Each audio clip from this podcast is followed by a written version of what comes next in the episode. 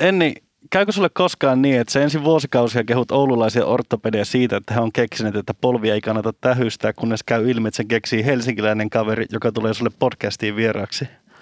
Mm, mä oon tuntenut meidän vieraan Teppo Järvisen jo useampia vuosia ja tiennyt Tepon polvitutkimuksesta, joten ei ole käynyt mulle, mutta mä tiedän jonkun, jolle on käynyt.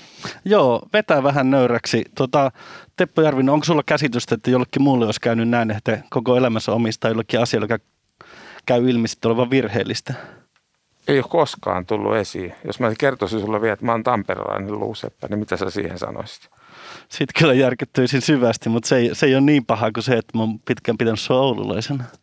Joka tapauksessa meillä on tänään Helsingin yliopistosta professori ortopedi Teppo Järvinen vieraana ja jutellaan hoitosuosituksista, ehkä vähän siitä, että miten Teppo on tehnyt uransa ja katsotaan minne päädytään.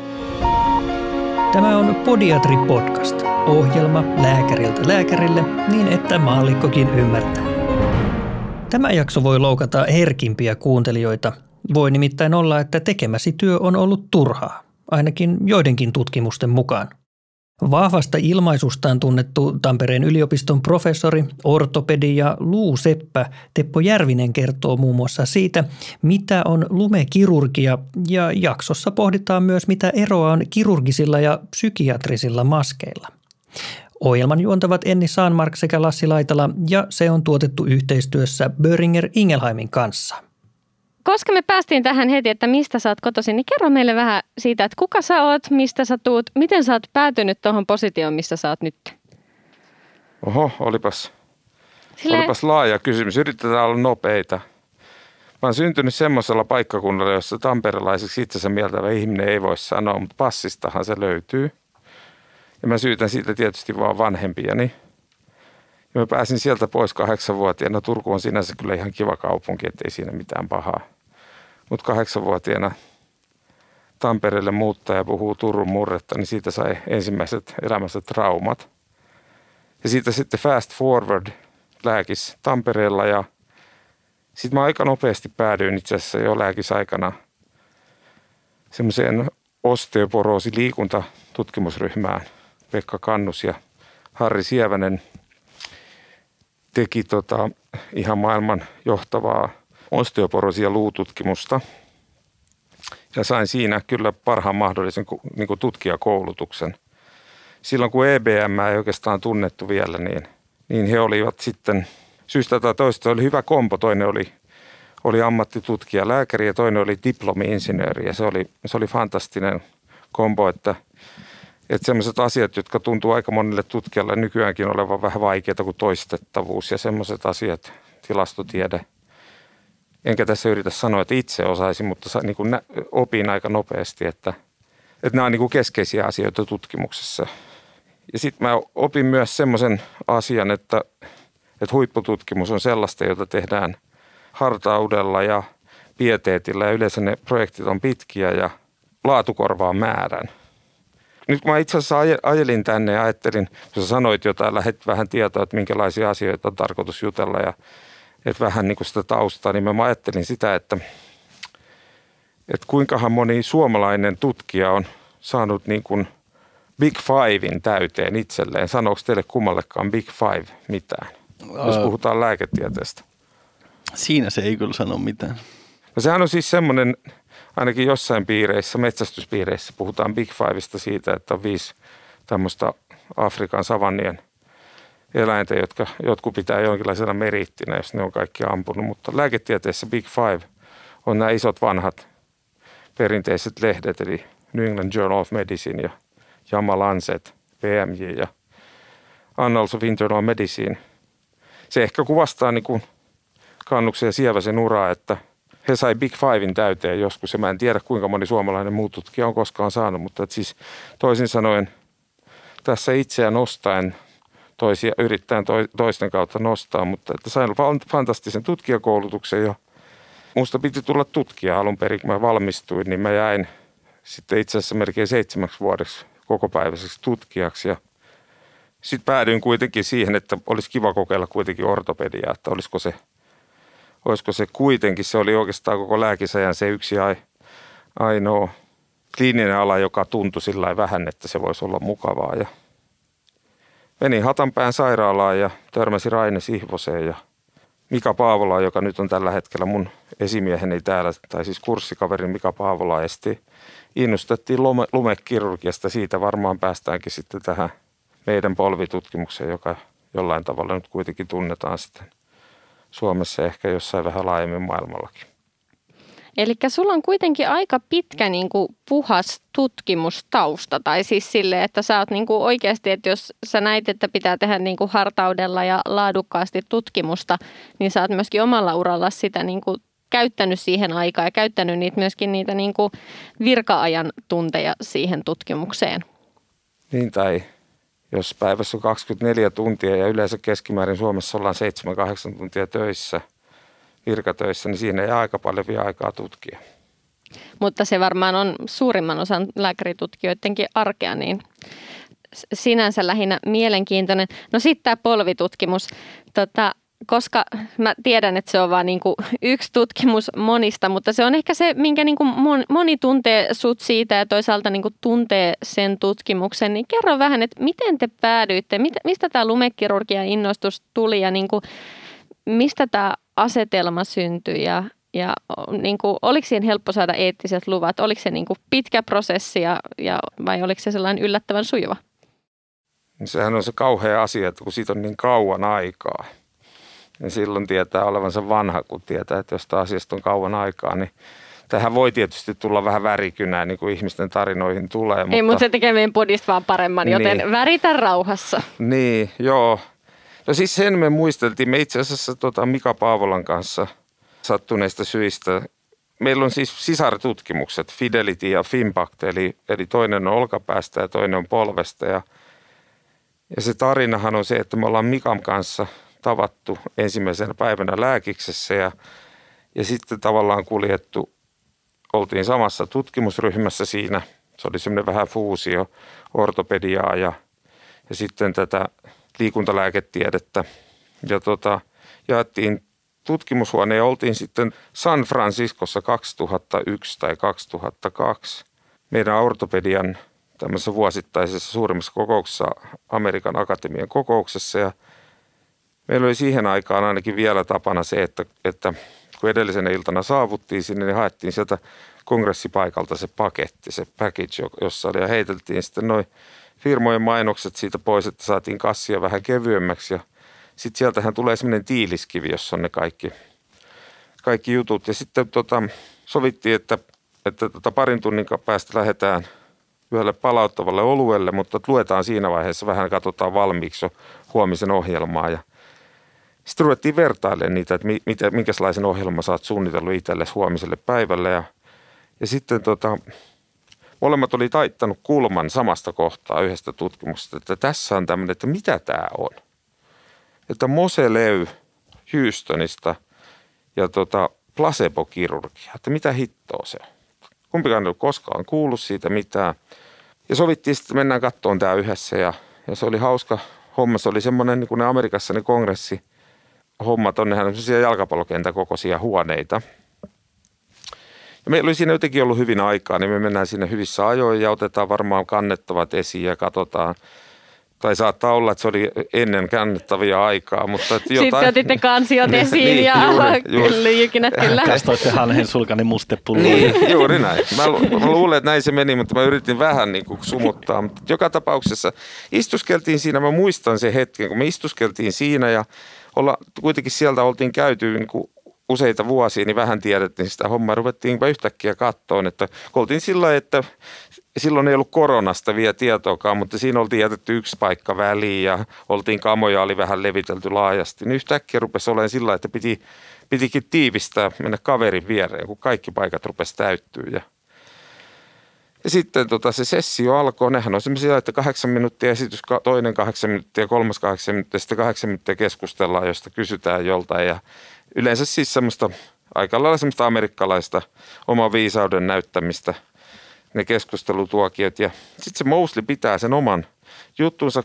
Hän, hän oli siis tehnyt lumekirurgiaa semmoisella asetelmalla, että tämmöinen polven puhdistusleikkaus, jota joskus aikaisemmin tehtiin paljon, että puhdistettiin kaikki se, mitä kahdeksankertaisella suurennuksella näytti olevan rikki, niin kaikki, kaikki nivelpinnat polvessa käytiin läpi ja putsattiin ne kaikki räipäleet sieltä. Ja sitten lopussahan kuva näytti tosi siistiltä, että oltiin tehty hienoa hommaa. Siis tämmöistä klassista, intuitiivisesti rationaalista hommaa, että kun joku näyttää rikkinäiseltä, niin sitten kun se, se surrataan siistiksi, niin varmaan tulee tosi hyvä. Ja mutta hän oli ollut sen verran nokkela, että hän oli sitten ottanut kon- kontrolliryhmiksi semmoisen ryhmän, jossa he oli laittanut vain tähystimen sisään polveen, mutta ei ollut tehnyt mitään muuta kuin huuhdellut. Ja kolmas ryhmä oli pelkät ihoviillot ja ne tulokset on niin kauniit, että ei niitä varmaan niin kuin itsekään olisi uskaltanut keksiä edes tehdä niin kauniisti. Nehän ryhmät menee ihan päällekkäin, paitsi että se ehkä jopa se ihoviiltoryhmä on aina koko ajan pikkusen parempi kuin ne kaksi muuta ryhmää.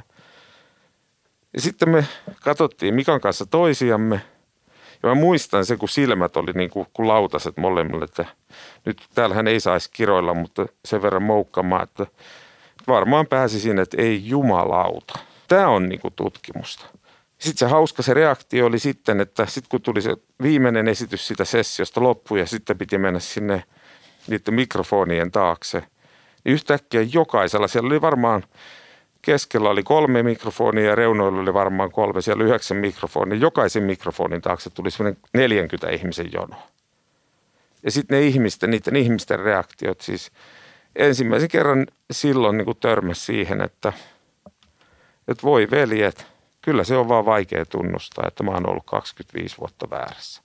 Se oli siis aivan absurdia se kommentointi.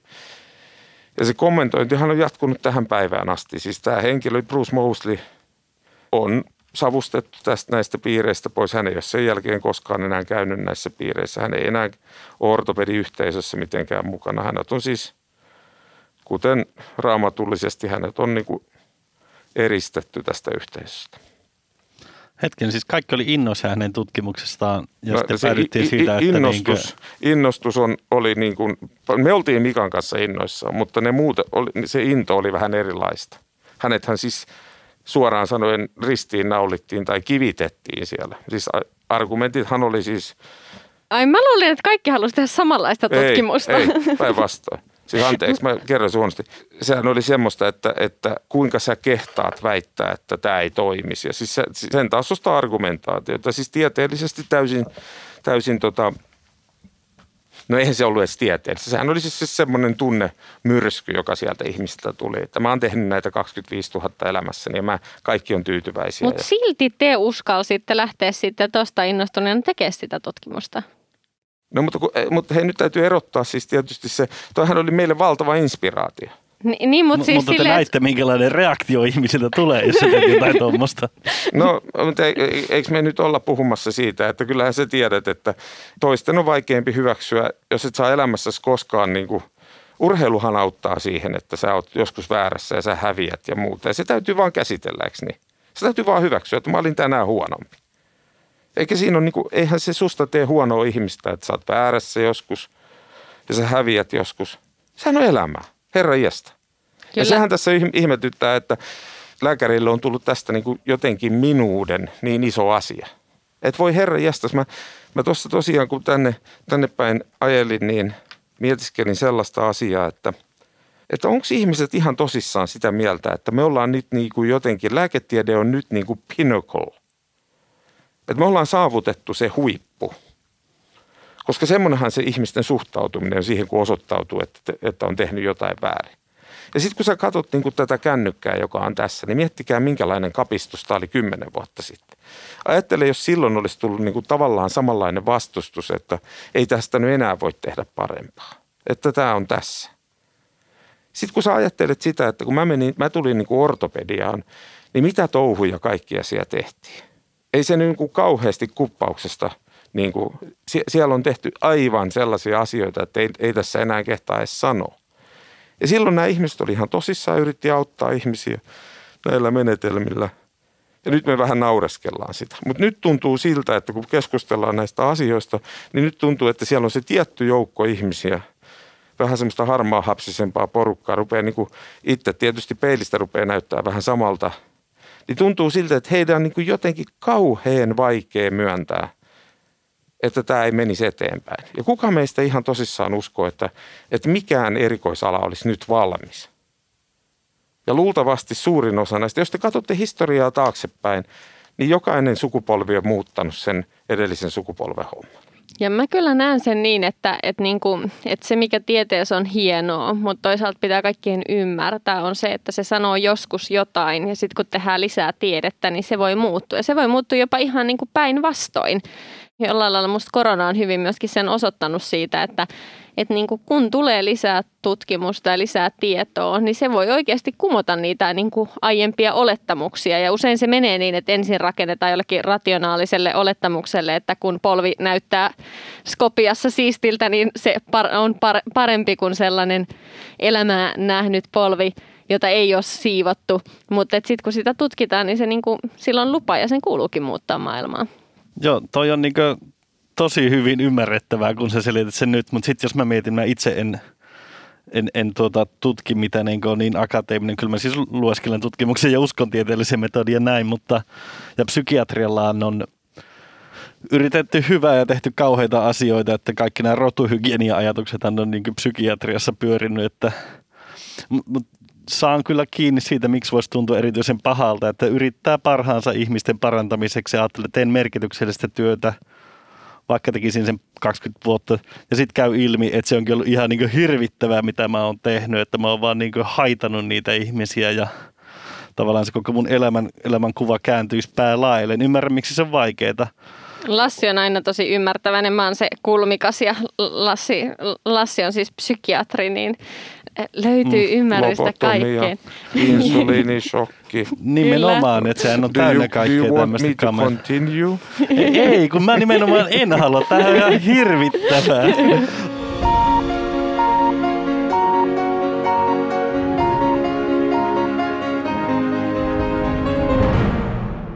Onko sulle koskaan käynyt näin, että sä oot jäänyt kiinni siitä, että sä oot tehnyt hölmöjä asioita? Mä tein niitä polven tähystyksiä. Aivan, sä teit niitä. Kauanko tehdä niitä? 2004 me aloitettiin ja olkapään tähystyksiäkin niitä vähemmän.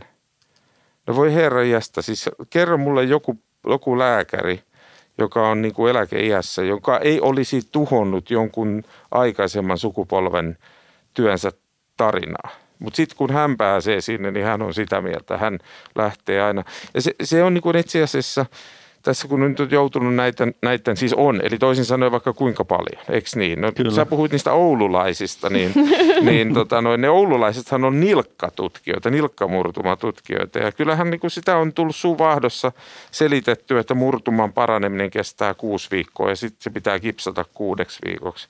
Ja sitten ne pirut meni osoittamaan, että että kolme viikkoakin riittää ja sitten kun ne itse asiassa puhuu, että, että tietyt murtumat niin varmaan parannisi ihan niin kuin tuommoisella maihin saappaalla. Että ihan sama kuin vaan sen verran tulisi tukea, että ei se ole kauhean kipeä. Että ei se varmaan murtuman paraneminen, tietyt murtumat tietysti vaadi sitä. Siis meillähän on ihan siis, kun suuri osa meidän niin kuin lääketieteen hoitomenetelmistä perustuu edelleen tämmöiseen niin kuin intuitiiviseen päättelyyn. Ja sehän on tietysti kaiken peruslähtökohta. Mutta eli, eli puhutaan tämmöisestä englanninkielisestä tämmöisestä kuin bioplausible. Et se niin kuin bio ja plausible. Nyt pystytään muodostamaan semmoinen ajatuskuvia biologisella niin, tietämyksellä, mitä tässä tapahtuu, miksi tämä on järkevää. Okay. Niin, onko, sä, onko sä koskaan miettinyt, että mistä tulee sana SSRI? Mistä sanoista tulee kirjan tai, tai lyhenne SSRI? Selektiivinen serotoniinin takaisinotto. Niin, se edelleen on, eikö niin? Se on edelleen Kyllä. siinä lääkkeen nimessä, mutta nykyään ihmiset niin vihaisesti kieltää, että ei kukaan ole koskaan väittänytkään, että se olisi selektiivinen tai jotain muuta. Herra jesta, se lukee, se on siinä lyhenteessä. Mutta ymmärrätkö kuinka se vastustus on niin vahvaa? Siis todellakin, kyllä. Niin, että et se on niin kuin jotenkin se, tuntuu, että siinä menee minuus ja siinä menee kaikki ylpeys, kun, kun mä itse olen miettinyt sitä, olin tulossa luupin kautta siihen, että – mä oon nyt yrittänyt niin kuin ortopedille kollegoille sanoa, että mieti mikä on se sun legacy. Mitä sä jätät tänne? Koska mä sanon itselleni ja kaikille muille, että silloin kun yksi kaveri lähtee klinikasta, niin silloin syödään kakkua, juodaan kahvia. Jos se on perjantaina, niin maanantaina homman napsusta muuttuu. Kenestäkään ei jää mitään, niin kuin, kenestäkään ei jää naarmua isompaa jälkeen mihinkään klinikkaan. Ja jos se sun legacy on se, että ne kaverit vähän niin kuin naureskelee sulle ja sitten kun sä lähdet, niin homma muutetaan, niin onhan se aika surullinen perintö, jonka sä jätät. Et eikö se, niin kuin se perintö pitäisi olla se, että sä annat niin kuin nuorten tulla, sä nostat niitä, tuet niitä – ja se legacy olisi se, että sä olisit semmoinen avoin, sä tuit sitä nuorempaa sukupolvea, kun se on aina, se on varmaan joku evolutionaarinen asia, että se on aina fiksumpi se seuraava sukupolvi. Eli me ollaan muka fiksumpia kuin Teppo. Ehdottomasti. Vähän vaikea itsestä. Tätä, mulle tuli tästä mieleen näistä, että, että kuka on tuhonnut mitäkin. Meillä kävi Martti Kekomäki ihan oikeastaan meidän ensimmäisessä jaksossa vieraana ja hän kertoi, hän on lasten kirurgia todellakin ja emeritus ja hän kertoi, että he on siis hoitanut närästystä katkaisemalla vaagushermoja, koska PPI-lääkkeitä ei ollut keksitty. Ja musta se on niin kuin loistava niin kuin, niin kuin osoitus, että ajatus oli se, että jos niin kuin katkaistaan hermo, niin sinne happamuus vähenee ja potilaat voi paremmin, mutta onhan se niin kuin ihan mega tuhoavaa verrattuna siihen sitten, että kun asiaa ymmärrettiin paremmin. Mutta mä haluan kuulla tämän polvitutkimustarinan loppuun, koska mä en ole sitä ikinä kuullut. Eli tätä saitteko te, oliko sitten helppoa saada niinku luvat siihen, että osalle vaan niinku kurkkaillaan sinne polviin tai niinku potilailta lupa siihen? Oliko se niinku, ottiko se takapakki tai oliko se vaikeaa niinku aloittaa noin tuollaista, miten se nyt sanoo, kuitenkin niinku kajoavaa ja niinku isoa tutkimusta, joka oli aika erilaista, mitä aikaisemmin on tehty? niin tämä on just se, tämä on just se pätkä, joka niin kuin, harmi, että ei Mika Paavola ole tässä mukana, kun Mikahan itse asiassa vei sen oman Fimpact polven, tai siis tuon olkapään tähystyshomman, se oli se ensimmäinen. Se on nyt vähän valitettavasti jäänyt siinä mielessä varjoon monestakin syystä, mutta meillä oli siis sellainen etu, että tota, oma isäni oli silloin Tampereen kirurgian tai ortopedian professori, en osaa sanoa, varmaan kirurgian professori. Ja hän ehkä tästä sukulaisuussuhteestaan sitten tai omasta luonteestaan, niin sanoi, että ei hän näistä hommista enää, te olette ajanut hänestä ohitte tutkijoina, siis tällä metodologisesti. Te perustelette sen vakuuttavasti, hän seisoo tämän takana ja sitten, eli hän oli siinä sitten niin kuin tavallaan se leijona, joka, joka sitten niin kuin oppilalta antoi sen oikeutuksen – Mä en, mä en sitä Fimpaktia ihan tarkkaan tiedä. Fidelitissä oli niin, että, että se oli ensimmäinen kai tutkimus, joka sitten Tampereelta kysyttiin, Tampereen eettinen toimikunta kysyi jotain konsultaatio joltain kansalliselta hommalta, mutta että olihan meillä siis nyt, nyt ettei tästä nyt sen ihmeemmin tee sitä sen dramaattisempaa, niin olihan tämä jo tehty joskus aikaisemmin Amerikassa. Että eihän siinä nyt sen ihmeellisempää nyt kun ajattelee sitä niin, että tämä lumetoimenpidehän on turvallisempi kuin se varsinainen toimenpide. Ja itse asiassa mä kävin joskus sitten tutkimuseettisten toimikuntien jossain tämmöisessä valtakunnassa. Nyt mä en valitettavasti muista sitä, sitä asiaa, kun tässä joskus joutuu niin kuin keskustelemaan näiden ihmisten kanssa, kun tässä menee niin kuin, ihmisillä valitettavasti vähän jossain välissä niin kuin menee, menee niin kuin sillain – puurot ja vellit sekaisin näissä tutkimuseettisissä asioissa. Ja tietysti näihin tutkimuksiin liittyen niin me tehtiin aika lailla töitä. Me luettiin aika paljon tätä kirjallisuutta ja tästähän on aika paljon niin kuin kirjoitettu maailmalla. Joissain maissa on tämmöisiä bioeetikkoja, jotka on niin kuin perehtynyt tähän lumekirurgiaan, niin kun se trade-offihan on aina tutkimuksessa se, että sä et voi tehdä tutkimusta, jos sä tiedät, että joku hoito on parempi kuin toinen konseptin nimi on clinical equipoise, eli sulla pitää olla se aito epävarmuus siitä, että, että A, että tämä hoito on tehokasta ja B, että näiden kahden hoidon välillä ei ole selkeää näyttöä siitä. Ja sitten se toinen niin kuin konsepti on se, että eettisellä toimikulla, joka musta tuntuu, että välillä heille ei ole sitä ymmärtämystä, joka ehkä heille näin jälkikäteen muista, voi olla, että, että joutu jopa vähän korostaan, että – että jos te nyt kiellätte tämän tutkimuksen ja tätä toimintaa harjoitetaan vuosikymmeniä, kunnes joku tekee sen tutkimuksen, jos tämä osoittautuu tehottomaksi tai jopa haitalliseksi, niin te olette vastuussa – teidän päätös. Että ei se eettisen toimikunnankaan, nyt tuntuu aina, että siellä aina niin kuin tavallaan, ja sehän heidän primääritehtävänsä on suojella potilaita, mutta täytyy ymmärtää, että eettinen kliininen tutkimus ei ole potilashoito. Eli sä et suojele niitä yksittäisiä potilaita, vaan sä ajattelet sitä enemmän niin kuin, yht, niin kuin ihmiskunnan etuna. Ja tämä, tämä tavallaan, jota sanotaan therapeutic misconception terminä, niin tämä menee valitettavasti täällä Helsingissäkin aina välillä vähän eettisiltä toimikunnalta ohi, että kliininen tutkimus ja potilashoito on täysin kaksi eri asiaa.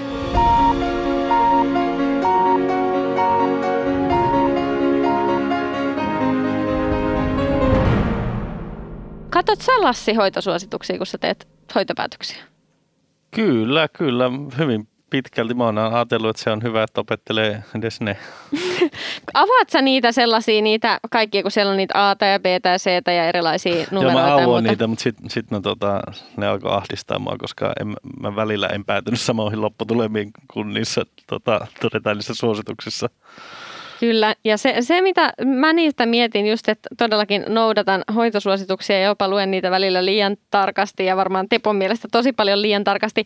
Mutta sitten kun aukoo niitä niin kuin juttuja, mitä sieltä tulee, niin huomaa, että loppujen lopuksi aika harva asia on oikeasti tutkittu Ja ainakaan niin kuin se, että mä katsoin just, mä oon siis korvalääkäri, niin mä katsoin toki niin kuin KNK-puolen hoitosuosituksia, niin sitten siellä voidaan sanoa esimerkiksi antibioottihoidoista tai jostain silleen, niin kuin, että kymmenen päivää jotain tosi vahvaa ollaan näytetty teho jollain tietyllä potilasmäärällä. Ja sitten, sitten siellä on niin kuin jouduttu tekemään, koska ei haluta hoitaa niin kuin vahvalla laajakirjoisella antibiootilla kymmentä päivää jokaista korvatulehusmuksua, niin sitten siellä on tehty approksimaatio. No ehkä tämä vähän kapeampi kirjoinen toimis antibiootti ja ehkä tällainen päivä, päivä niin kuin viidestä seitsemän päivää. Ja silloin niin kuin huomaa sen, että, että loppujen lopuksi mä pidän sitä, niin kuin, että jos joku on mennyt määräämään jonkun eri määrän päivän, niin mä mietin, että mitä ihmettä ja miksi et sä noudattanut hoitosuosituksia. Mutta aika paljon siellä on jouduttu tekemään tällaisia approksimaatioita ja päätelmiä. Ja, ja siitä ajateltiin jutella, että mitkä niin kuin, tekijät vaikuttaa siihen, että miten sitten niin kuin, kun niitä lähdetään miettimään, niin mitkä siellä voi olla niitä vaikuttavia tekijöitä, kun niitä niin kuin approksimaatioita tai päätelmiä tehdään. Niin mä en tiedä, että miten, mä, mä siis mä ehkä palaan taas sinne nuoruuteeni ja Tampereen aikaan, niin, niin kun mä vähän kerroin tuossa taustaksi, kun mä kuuntelin tätä, niin mä huomasin sen, että jos oikein miettii, että koska mä, mullahan ei ollut koskaan mitään hinkua hoitosuosituksia kohtaan, eikä siis, siis sinänsä, että jos joku pyytäisi mua johonkin hoitosuositustoimikuntaan, niin voi veljet. Luuletko, että pyytäisi? No, no mutta kun tämä ehkä tulee just siihen, että, että ketkä tekee meillä hoitosuosituksia. Ja mä otan nyt esimerkiksi sen, että kiistatta Suomen johtavat kaksi osteoporositutkijaa oli tamperelaisia. Siis kansainvälisesti aivan by far ykköset. He ei vaan satteneet uskomaan tähän meidän tarinaan siitä, että osteoporosi johtuu luiden, tai osteoporosi, joka on, no mit, siis osteoporosihan on riskitekijä. Ja mä oon joskus kirjoittanut nyt tästä, että ole, se, että on riskissä, on tullut meidän suurimmaksi kansantaudiksi. Mehän hoidetaan eniten, nykylääketiede hoitaa riskiä. Osteoporosin ongelmahan on murtumat. Jos me ruvetaan murtumia ehkä se, jos te rupeatte sitä tutkimusnäyttöä menee läpi, niin, niin sehän on täysin päivän selvää, että se malli, mikä on myyty, että okei, että lähdetään skriinaamaan yhtä riskitekijää ja hoitamaan yhtä riskitekijää ja sillä vähentää murtumia, niin sehän ei niin kuin siis jokainen vähänkään tilastotiedettä ja vähänkään niin kuin näyttöön perustuvaa lääketiedettä ymmärtävä ihminen ymmärtää, että tässähän ei ole mitään järkeä. Mutta sehän on penetroitunut siis koko maailmaan. Sitten jos ruvetaan tietysti seuraamaan sitä, että mitä varten se on penetroitunut maailmaan, niin sitten tullaan näihin ammutta, ammattikuntaetuihin, tullaan näihin taloudellisiin ristiriitoihin. Ja sitten palataan taas siihen, että mitä varten Pekka Kannus ja Harri Sievänä ei ollut koskaan suomalaisissa osteoporosin hoitosuosissa. Miksi heitä ei ole koskaan kysytty sinne? No sitä varten, koska heidän näkemyksensä on väärä. Miksi Teppo Järvistä ei ole koskaan kysytty sinne? No sitä varten, kun tämä näkemys ei ole oikea. Tämä ei ole yleisesti hyväksytty. Mutta onko tämä tieteellisesti validi? Mä oon aina ollut valmis keskustelemaan näistä asioista. Mä oon aina pyytänyt, pyytänyt nyt mua viime aikana pyydetty kommentoimaan esimerkiksi suomalaista, suomalaista osteoporosin hoitosuositusta, joka just tuli ulos, joka on niin siis täydellinen vitsi. Eihän he pysty perustelemaan mihinkään tieteeseen perustelemaan niitä omia argumentteja. Sitten he pyytää asiantuntijoilta lausunnon ja sitten sit he lähettää vielä viestin, että, että jos sä haluat vähän tarkempaa selvitystä siitä, että, että miksi on päädytty näin ja miten sinun, sinun kommentteihin on, on ei otettu tai ei, niin he kieltäytyy sitten antamasta mitään perusteluita.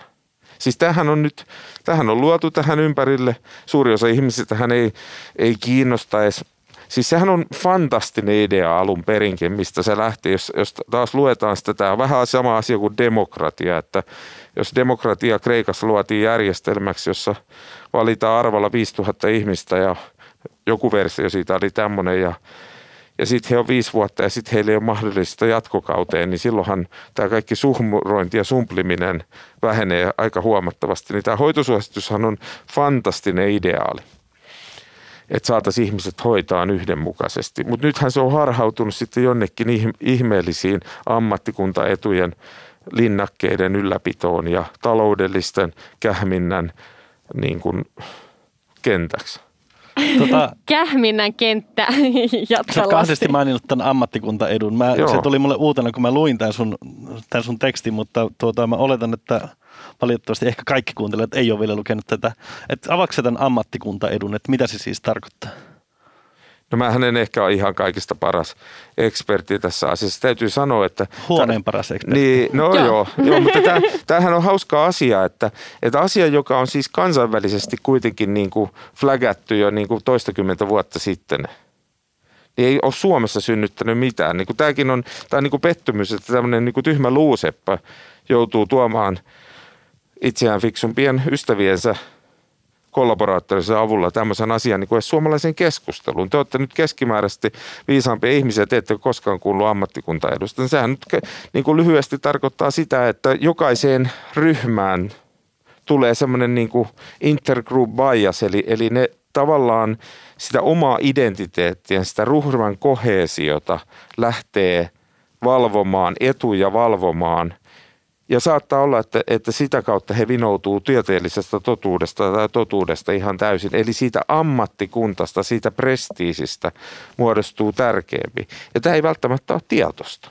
Tarkoittaako tämä nyt sitä, että kun siellä luennolla Jenkeissä, kun ne eh, sun mielestä upeat tulokset tuli näkyville ja sitten, sitten ne kaikki suuttu niistä ja jollain lailla koki ne vääränlaisiksi tai muuta, niin onko tämä just sitä, että se ammattikunta jollain lailla – ehkä, ehkä niin kuin ihan silleen niin kuin tunnetasolla ilman järkeä niin reagoi siihen, että, että jotain, minkä he kokee oikeaksi, mitä he on tehnyt, niin koetaankin niin kuin vääränlaiseksi niin, toiminnaksi. Niin, se on, se, siis, kyllähän te näette sitä, kun te rupeatte ajattelemaan sitä, niin jos te ajattelette, niin kuin mitä Amerikassa on tapahtunut, niin siellähän on muodostunut jotain ryhmiä, joille siis totuushan on hylätty, faktathan on hylätty. Ja ajetaan vaan sitä omaa agendaa. Ja otetaan tietysti, tähän tulee kaikki nämä kognitiiviset ajatteluvinoumat. Tähän tulee kaikki ne, että kognitiivinen dissonanssi, eikö niin, että tulee niin iso vastareaktio, että ollaan valmiit niin kuin, sitten hyväksyä mikä vaan. Valitaan meitä, meidän aikempia ajatuksia tukevat. Niin, nimenomaan. Hyväksytään, niin, jos te ajattelette niin ihan näitä klassisia asioita, että kuinka helppo teidän on hyväksyä poliittisessa keskustelussa semmoinen asia, joka tukee sitä teidän omaa ajattelukantaa ja kuinka vaikeaa on, on, on niin kuin hyväksyä tämä. Ja tämähän on siis, tämä on tiedosta, on useimmiten tiedostamatonta. Se ei ole mitään niin kuin laitonta tai siinä ei ole niin kuin mitään semmoista pahaa, mutta että jos te katsotte, mä, mullahan on käynyt nyt ortopediassa tai artroskopiassa ihan samalla kuin Mouslille.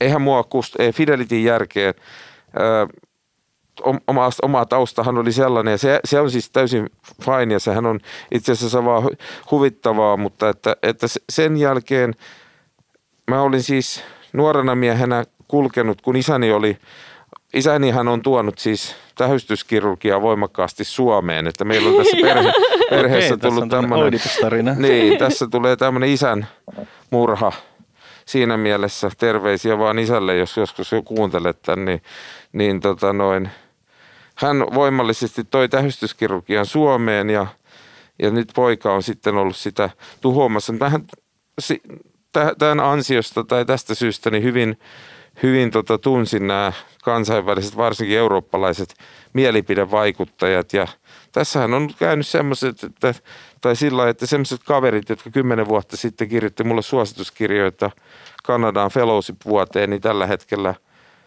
ei ole kymmen, no nyt tuli, tulee seitsemän vuotta nyt, nyt tota noin joulupäivänä, kun Fidelity julkaistiin, niin sen jälkeen ei ole vaihdettu sanaakaan. Mä en ole koskaan heille sanonut mitä. Mä oon julkaissut yhden tutkimuksen tai sen jälkeen muutaman tutkimuksen. Ei ole sanaakaan vaihdettu.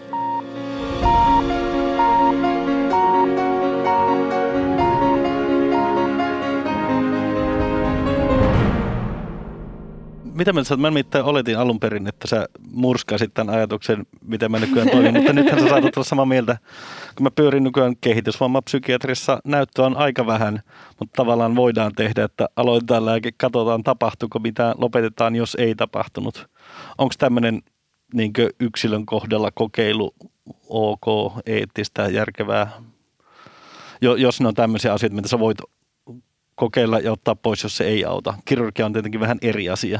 Joo, no silloin kun me tuota kirjoitettiin tuota juttua, josta oli vähän puhetta, niin Jussin kanssa me puhuttiin sitä, että, että kun, kun ei voi myöskään niin kuin sanoa sitä, että ei, ei puhuta lääkäreistä, vaan puhutaan yleisestä niin kuin terapeuteista. Onhan tässä paljon muitakin ihmisiä kuin lääkäreitä, jotka yrittää hoitaa ihmisiä.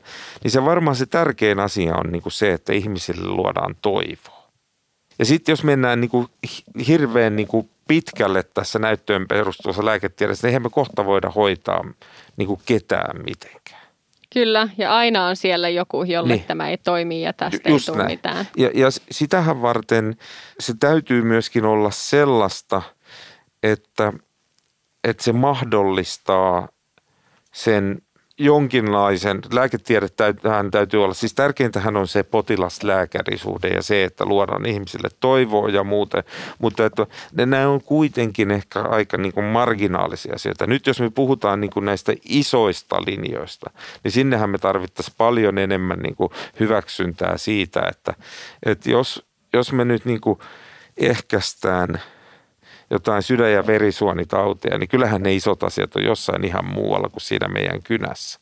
Taloudellisesti ne isot asiat on meidän kynässä, mutta todellisuudessa, jos me yritetään tehdä kansantauteihin jotain merkittäviä hommia, ja sehän on lääkärille tosi, mä nyt olen käynyt semmoista semmoista esitystä pyörimässä tuo muutamissa klinikossa tai ehkä sen pari 30 kertaa käynyt puhumassa tämmöistä kuin näyttöön perustuvasti eettisestä kestävästä lääketieteestä, niin siinä on niin kuin se yksi esimerkki, jota mä oon ottanut ja mä oon itse ottanut itse asiassa sen teidän ensimmäiseltä vieraalta, eli Martti Kekomäeltä. Se teki mulle ison vaikutuksen, kun Martti joskus sanoi, että niin fantastista kuin lasten syöpohoidot on ollut. Niin kuin niin upeata, kun se on yksittäisenkin lapsen pelastaminen, hänen elämänsä pelastaminen. Niin kaikki niin kuin lasten syöpähoidot combined on pelastanut paljon vähemmän kuin pyöräilykypärä. Kyllä, tämä turvavia. Niin. Kyllä. Et, et kun tavallaan lääkäreillekin sen verran nöyryyttä, että et lopulta, mikä se nyt covidissa on ollut se tehokkain hoito? Kyllä on varmaan Netflix ollut. niin, eks niin? Netflix ja tämä, että me ollaan täällä maskin päässä kahden metrin päässä tai neljän metrin päässä toisistamme. Onko tämä lääketieteellinen interventio? No voithan sä tästä nyt sanoa, että tämä on lääkettä. Nämä on kirurgiset maskit muuten. Näinpä. Nämä on kirurgiset maskit. Ei maskit. Ei sovi psykiatreille. Onko nämä psykiatriset mukaan? mutta, mutta kyllä... Osa ihmisistä on sitä mitä on, mutta ne ei varmasti trehdy täyttää. no mutta mä oon niinku, siis jollain lailla toisaalta tosi vaikuttunut, toisaalta ö, operatiivisen alan edustajana tosi surullinen siitä, että musta tuntuu, että ihan sama, mistä me jutellaan täällä podcastissa, ihan sama kuka meidän vieraana on, niin loppujen lopuksi jollain lailla me päädytään siihen, että A, potilaan kanssa pitäisi jutella. Si- si- lääkärin ei kuuluisi hoitaa omaa itseään ja omaa omatuntoaan ja tehdä jotenkin vaikuttavaa niin kuin kirjausta siitä käynnistä, vaan meidän yleensä pitäisi puuttua aika niihin potilaan perusasioihin, siihen niin kuin perushyvinvointiin, ruokavalioon, kaiken näköiseen muuhun ja sille pitäisi olla sitä aikaa ja siihen pitäisi olla vaikuttava ja hyvä ja ja niin kuin ihan sama, onko täällä kirurgi vai joku muu, niin aina lopputulos on sama. Mutta toisaalta me vaikutetaan itse meidän vieraisiin, että se, että moni meidän vieras on sitä mieltä, niin onko se todiste mistään? Niin, ei, ei siis me ollaan totta? ehkä vaan bias tässä. Teidän valinta on mennyt pois. Kyllä täältä varmaan löytyy, kyllä täältä maasta varmaan löytyy sellaisia ihmisiä, joilla on niin kuin kova usko tähän lajiin ja Tämähän on hieno laji, mutta että... Hei, kerro, hieno laji. Mikä on sun tämän hetken suuri sellainen intohimo, kun sä kuvasit tuossa, että kun sun silmät syttyi siitä placebo-kirurgiasta ja tuli se oivallus. Mikä on sun nyt sellainen oikein niin kuin intohimo juttu? No se on jännä homma. Tämä on tosi, tämä on, mä tiedän, että tämä on tosi kliseinen homma, mutta että kyllähän niin kuin tämän vuoden, tässä taas on huomannut sen, että tota meillä – se on mennyt, se, se on mennyt mä, oon, mä oon pukukopeissa kasvanut, mä oon saanut erittäin hyvän kotikasvatuksen ja on siitä varsinkin äidilleni hyvin kiitollinen, että, mutta ei se ole niin materialisoitunut sinänsä, että, että, että tota noin, mutta mä myös pukukoppien kasvatti, niin, niin kyllä mulla on niin tämä oman ryhmän ja, ja tavallaan he ei välttämättä ole kronologisesti kauheasti nuorempia, mutta siis jossain määrin se nuorempien tutkijoiden homma, niin Lasse Rämö-niminen kollega tässä tota, sai oman väitöskirjatyönsä julkaistua just yhdessä näistä ison vitosen Big Five jamassa, niin kyllä se on, kyllä se on, niinku, kyllä se on kaikista hienointa, kun, kun saat, saat vähän niin tuosta sivusta tuupata. Mä, mä itse asiassa olin siinä ihan sidekick siinä koko, koko projektissakin, että se on Paavolan Mika ja Taimilan Simo ja muiden show ollut, mutta että kyllä se on hienointa se, että, että tota, Tota, nyt mä, vielä... mä olin jo summaamassa ja sä taas jatkat. Joo, joo mä haluan, koska, koska mun on pakko saada tietää. Sä oot yksi kriittisimpiä niin tieteenlukioita, mitä mä oon tässä nyt törmäillyt vähän aikaan. Mutta sä oot sanonut, että jotkut hoidot on kuitenkin järkeviä ja niistä on näyttö. Onko muutama esimerkki, että mitä, mistä sä oot varma, että kannattaa Nyt tehdä? Lassi miettii, että mitä mä voin tehdä. on meillä tosi paljon. Sehän niin kuin to, tavallaan, niin kuin toi, kun mä mietin, että toiko se mesitsi on, että eihän kai tuommoinen. Insuliini on aika hyvää niin kuin ykköstyypin diabetekseksi, eikö niin? Totta. Niin. Kyllä. No sitten tota, noi, ilmeisen hyvä lääke on tota, PPI-lääkkeet.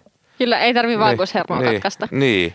Et sehän siis, se muuten piti silloin sanoa, että, että taas jotain niitä, jotka jokaisen lääkärin pitäisi lukea ja miettiä sitä, että miten on mahdollista, liittyy tähän aiheeseen, mistä tänään on puhuttu, niin kannattaisi laittaa Googleen Barry Marshall ja Nobel Prize. Käydä katsomassa hänen sen Nobel-esityksensä.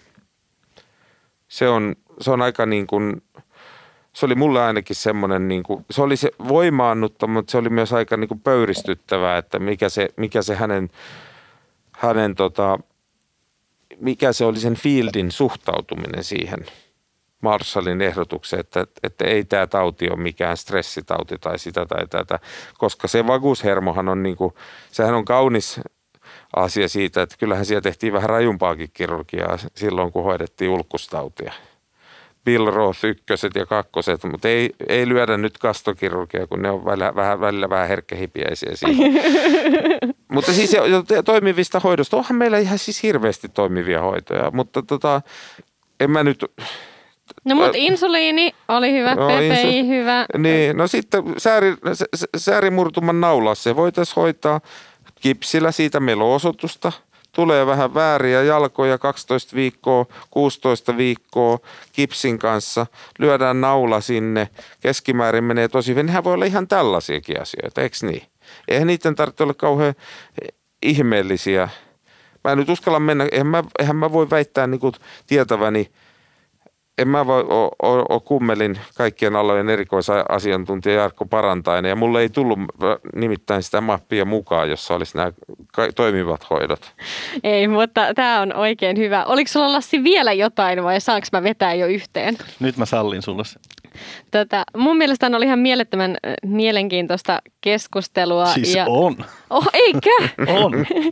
ja tota, musta oli ensinnäkin hienoa kuulla tämä tää polvitutkimuksen tarina, vaikka mä tiedän, että se on vain yksittäinen tutkimus ja sä ja teidän ryhmä ja moni on tehnyt kaikkein mielenkiintoista, niin jollain lailla on kiva sukeltaa välillä niin kuin jonnekin ja ehkä oivaltaa enemmän hoitosuosituksesta me varmaan opittiin Lassin kanssa se, että välillä kannattaa availla niitä ikkunoita ja miettiä sitä. Toki se, että löytyykö sieltä omasta päästä parempaa ratkaisua kuin mitä ne asiantuntijat on ehdottanut, niin aina ei näin, mutta, mutta kannattaa muistaa miettiä, mitä kaikkea siellä on taustalla. Ja ennen kaikkea oli tosi kiva kuulla Teppo sun ajatuksia. Erittäin suuri ilo, että olit meillä täällä vieraana. Kiitos Kiitoksia. kutsusta, oli tosi kiva. Oi, kiitos. Pysykää terveinä. Kyllä. Tehdään parhaan. Tämän Podiatri-podcast-jakson vieraana oli professori, ortopedi Luuseppä Teppo Järvinen. Ohjelman juosivat Enni Saanmark sekä Lassi Laitala.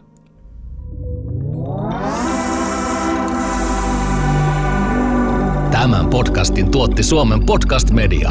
Seuraa sarjaa Spotifyssa tai suosittele sitä muille antamalla arvostelusi Apple Podcastissa.